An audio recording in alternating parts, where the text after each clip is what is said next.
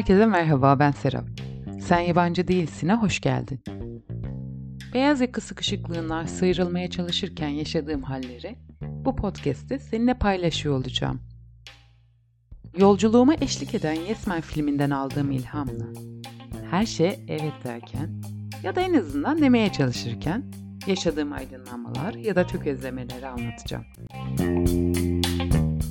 Bu hafta seninle yepyeni bir konu ve konukla buluştuğum için çok heyecanlıyım. Sen yabancı değilsine başladığım ilk günlerde sadece kadınlar tarafından dinleneceğimi düşünüyordum. Senden gelen geri bildirimler sayesinde hem kadın hem erkek dinleyicilerim olduğunu fark ediyorum.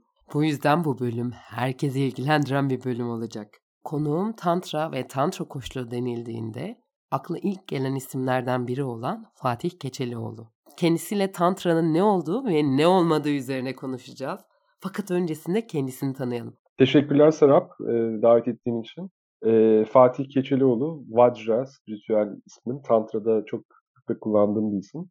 20 yıldır yoga e, geleneği içerisindeyim. E, ondan önce üniversitede sosyoloji okudum. 15 yıl kadar Tantra'nın içerisindeyim ve e, 8-10 yıldır da yerli Amerikan kültürlerinin şifalı bitkileriyle çalışıyorum. İki yıldır da erkeklere özel koçluk programı yapıyorum. Türkiye'de erkeklere yapılan ilk inzivayı ben yaptım. Peki Tantra nedir ve uzak doğu kökenli olan bu öğreti bizim coğrafyaya uyumlanabilir mi? Bir bilim aslında Tantra. Eğer bir bedenimiz varsa mesela hani herkes yoga yapabilir ya sonuçta ve herkes yogadan bir fayda alabilir. Her ne kadar uzak doğudan da gelse. Aynı şekilde Tantra da, e, şimdi Tantra deyince tabii çok geniş bir kavram. Cinsel Tantra olarak biz bunu düşünelim. Cinsel tantradan da, cinsel tantrik yöntemlerden de bedeni olan, cinsel hayatı olan ya da olmasını isteyen herhangi bir kadın ya da erkek faydalanabilir tabii Bildiğin üzere içinde bulunduğumuz coğrafyada kadınlar bedenlerinden ve cinsel kimliklerinden utanıyorlar. Erkeklerse performans odaklılar. Bu noktada tantra tam olarak ne işe yarıyor ve cinsel hayata pozitif anlamda katkı sağlayabiliyor mu? Burada öncelikle bir farklı bir giriş yapmak istiyorum. Bu bana çok sık gelen bir yorum gerek sosyal medyada gerek bireysel yazışmalarda. Şimdi biz kendimizi toplum olarak Avrupa ve Batı ülkeleriyle kıyaslıyorsak aslında orada bile bir ayrım var. Mesela Latin ülkeleri, Akdeniz ülkeleri daha rahat bu konuda. En rahat olanlar onlar işte Brezilyalılar, İtalyanlar, İspanyollar vesaire. Ama Anglo-Sakson ülkelere gittiğimizde mesela İngiltere'ye gittiğimizde Amerika'da bile aslında e, ilişkiler ve cinsellik etrafında utanç var. Yani hiç yok sanıyoruz biz ama oldukça var. Ve bizden çok daha kötü olan kültürler var. Mesela Hindistan ya da Arap kültürleri gibi ya da uzak doğu kültürleri gibi utanç çok daha fazla. Yani bizden daha fazla. Mesela Hindistan'da kesinlikle durum çok daha kötü. O yüzden de aslında o kadar dünyaya baktığımızda o kadar da kötü bir yerde değiliz. Öncelikle onu söylemek istiyorum.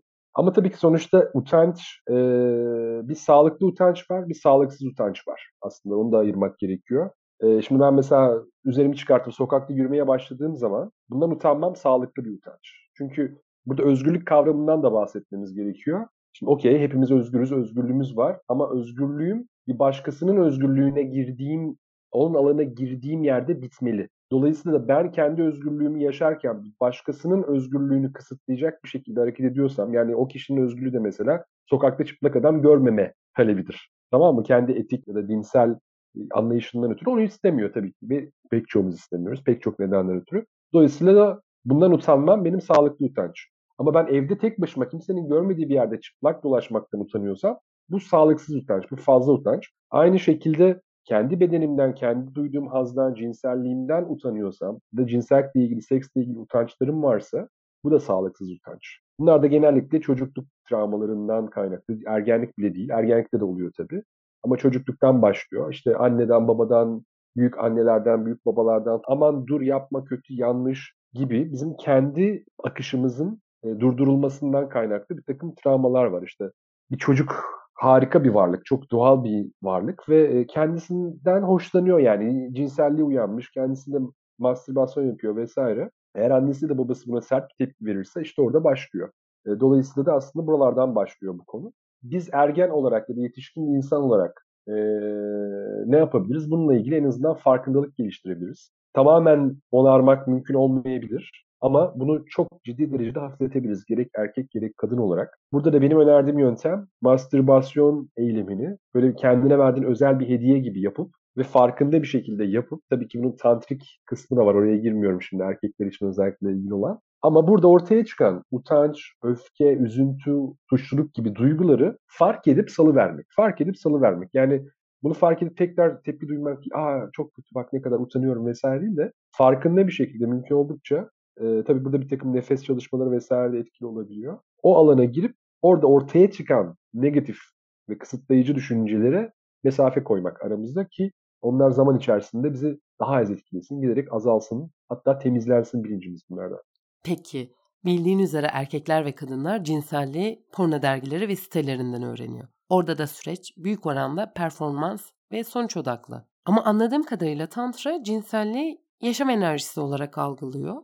Bu sonuç odaklı süreçten tantrik cinselliğe nasıl geçilebilir? Ve tabii bu geçiş kolay mı? Tantrik cinsellik en basit anlamıyla bilinçli cinsellik. Yani ne demek istiyorum? E, ne oluyorsa bitiyorsa, ne olursa olsun bunu daha bilinçli yaşamak. Daha bir farkında ve bilinçle yaklaşmak konuya. Herkesin sahip olduğu bilinç farklı, ailesinden aldığı eğitim, gördüğü, yaşadığı olaylar ve e, yine de geliştirilebilir. Yani çok bilinçli bir insan da daha bilinçli olabilir tantrayla.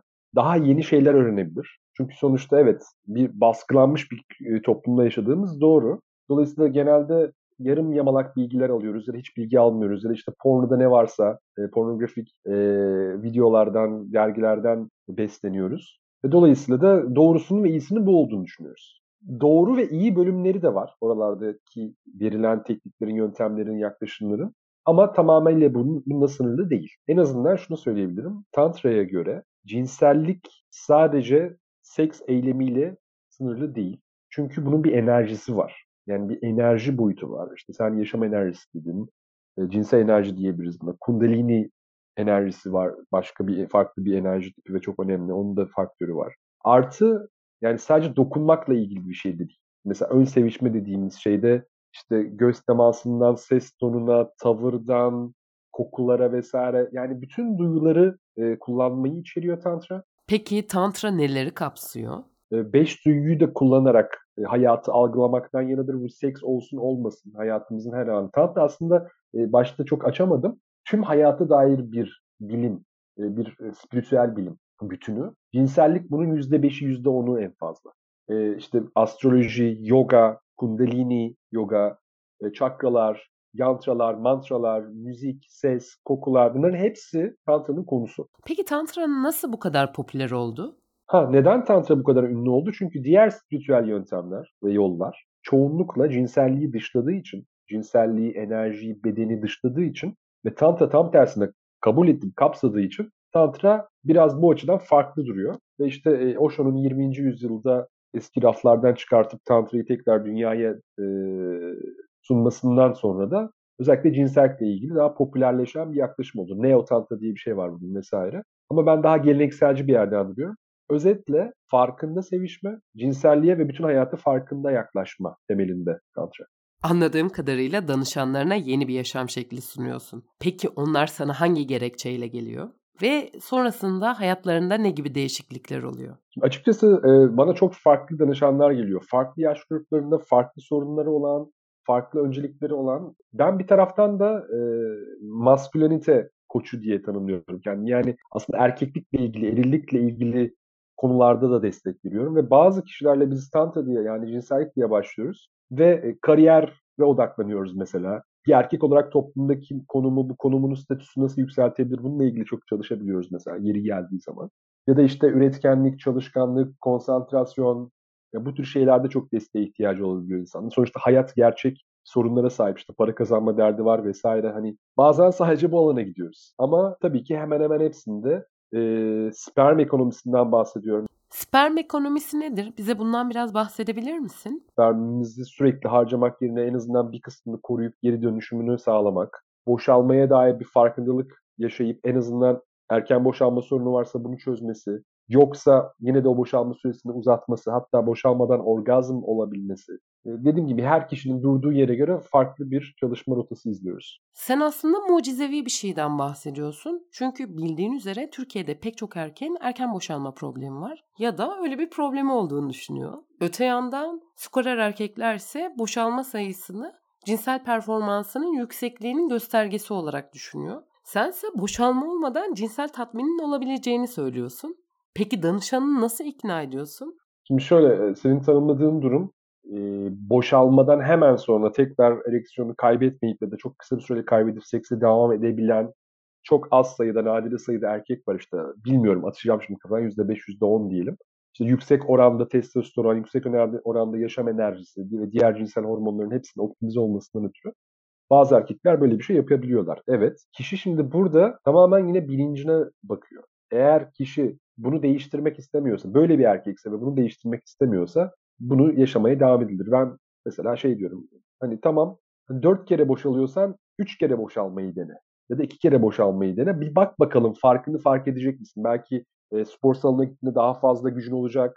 İşe gittiğinde daha fazla odaklanabileceksin. Duyguların belki daha dengeli, daha pozitif olacak. Bir bak bakalım. Bir kere ben deneyselciliğe çok inanıyorum. Yani dogma değil de insan bir bilgi, bir yöntem varsa onu bir denemeli kendi üzerinde. Çünkü her yöntem de herkes de işe yaramıyor ya da aynı şekilde işe yaramıyor.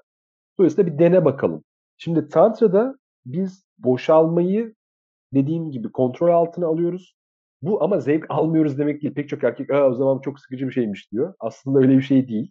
Ee, yani çok zevkli bir hale gelebiliyor. Çünkü boşalmadan değişme süresini çok uzatmak çok mümkün olabiliyor. İşte sürekli zirveye vurup düşmek, zirveye vurup düşmek yerine taocuların vadi orgazmı, orgazmı dediği daha farklı bir zevk alma e, akışına girebiliyor kişi. Kadınlar da bunları tabii ki yaşayabilirler.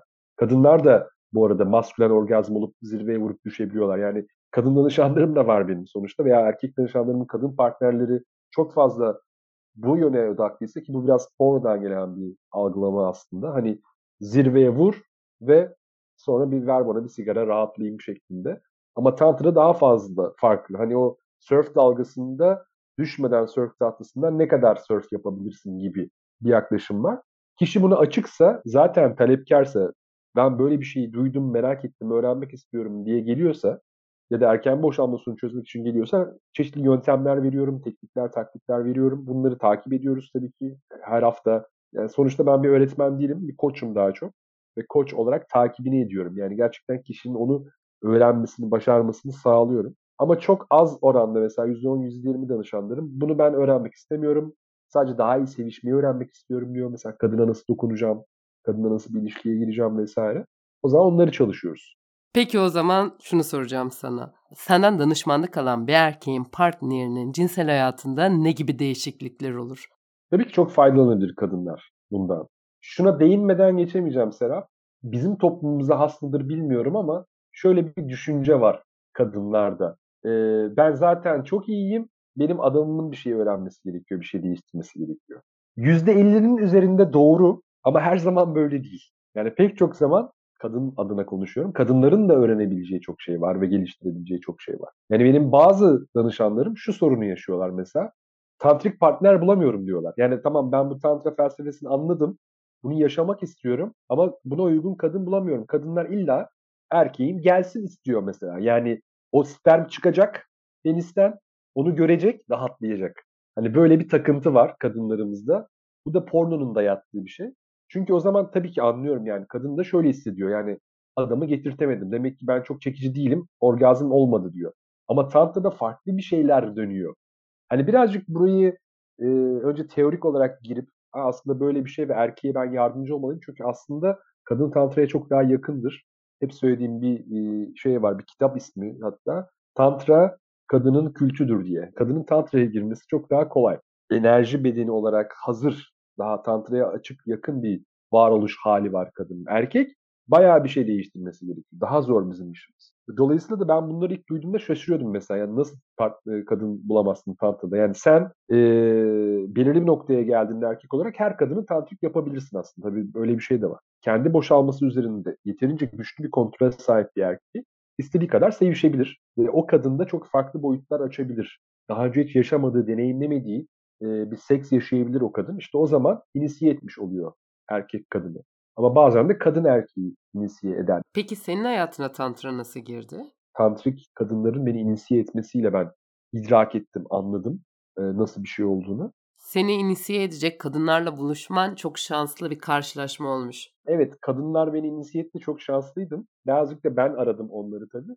Ama asıl tantradaki benim başarım e, tantrik ustamı bulmak ki bir erkek kendisi ve yani çok detaylı böyle mühendisvari bir şekilde spermini böyle kontrol edeceksin, şu kası kasacaksın, şu yoga çalışmasını yapacaksın ki tantrada başarılı ol diye. Ee, ona gerçekten çok şey borçluyum. Tabii ki o kadınlara da çok şey borçluyum. Zaten bunu İngilizce'de yazmış olduğum bir kitap var. Orada bahsediyorum. Gerekli övgüleri sunuyorum. Peki tantra öğretisi genel olarak heteroseksüel ilişkiyi kapsıyor. Homoseksüel bir ilişkide tantrik seks deneyimi yaşanabilir mi? Homoseksüellik geleneksel tantrada, geleneksel kadim tantrada yeri pek yok. Özellikle erkek homoseksüelliğine hiç yer verilmemiş.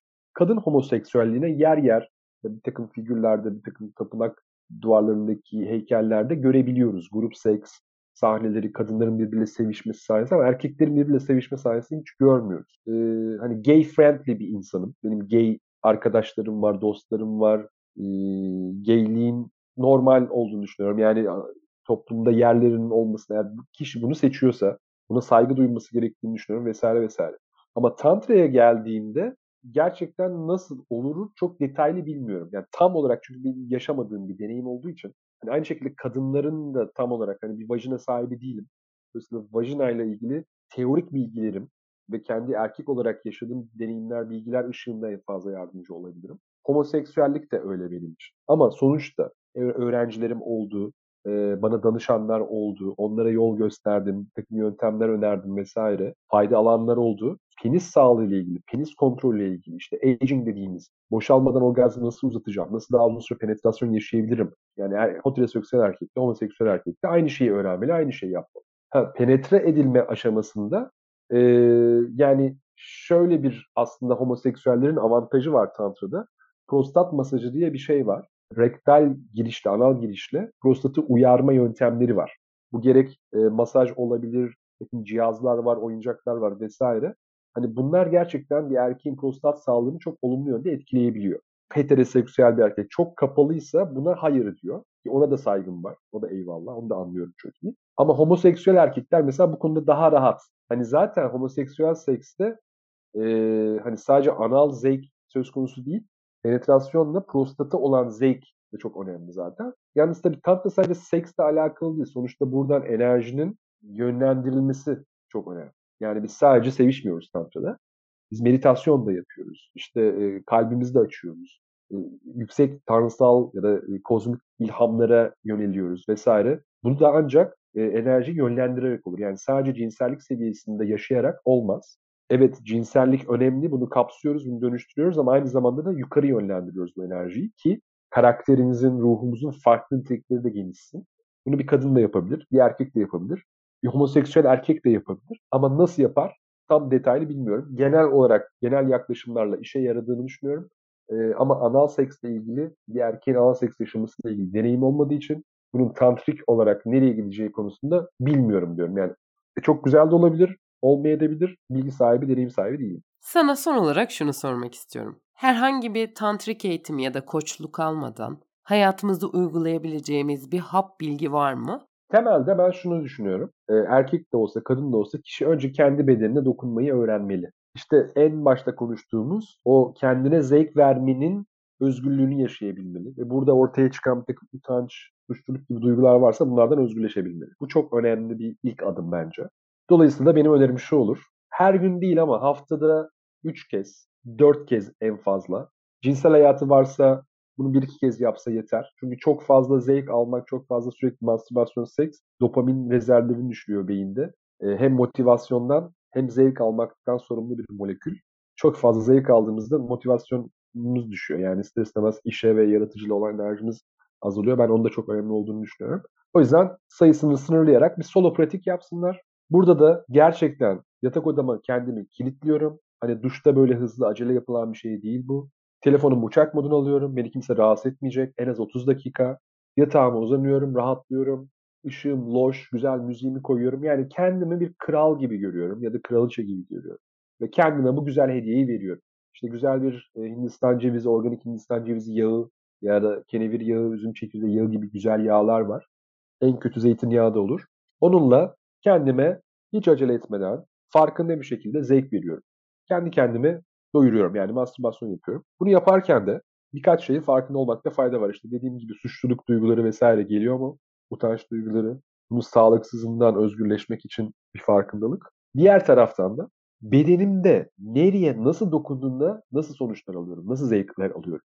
Belki sadece cinsel organıma uyarmak değil de işte kendi erojon noktalarım neresi? Göğüslerime dokunmaktan zevk alıyor muyum? Karnımın dokunmasından zevk alıyor muyum? İşte dirsek içi, kulak arkası vesaire. Kendinle sevişmek aslında bu.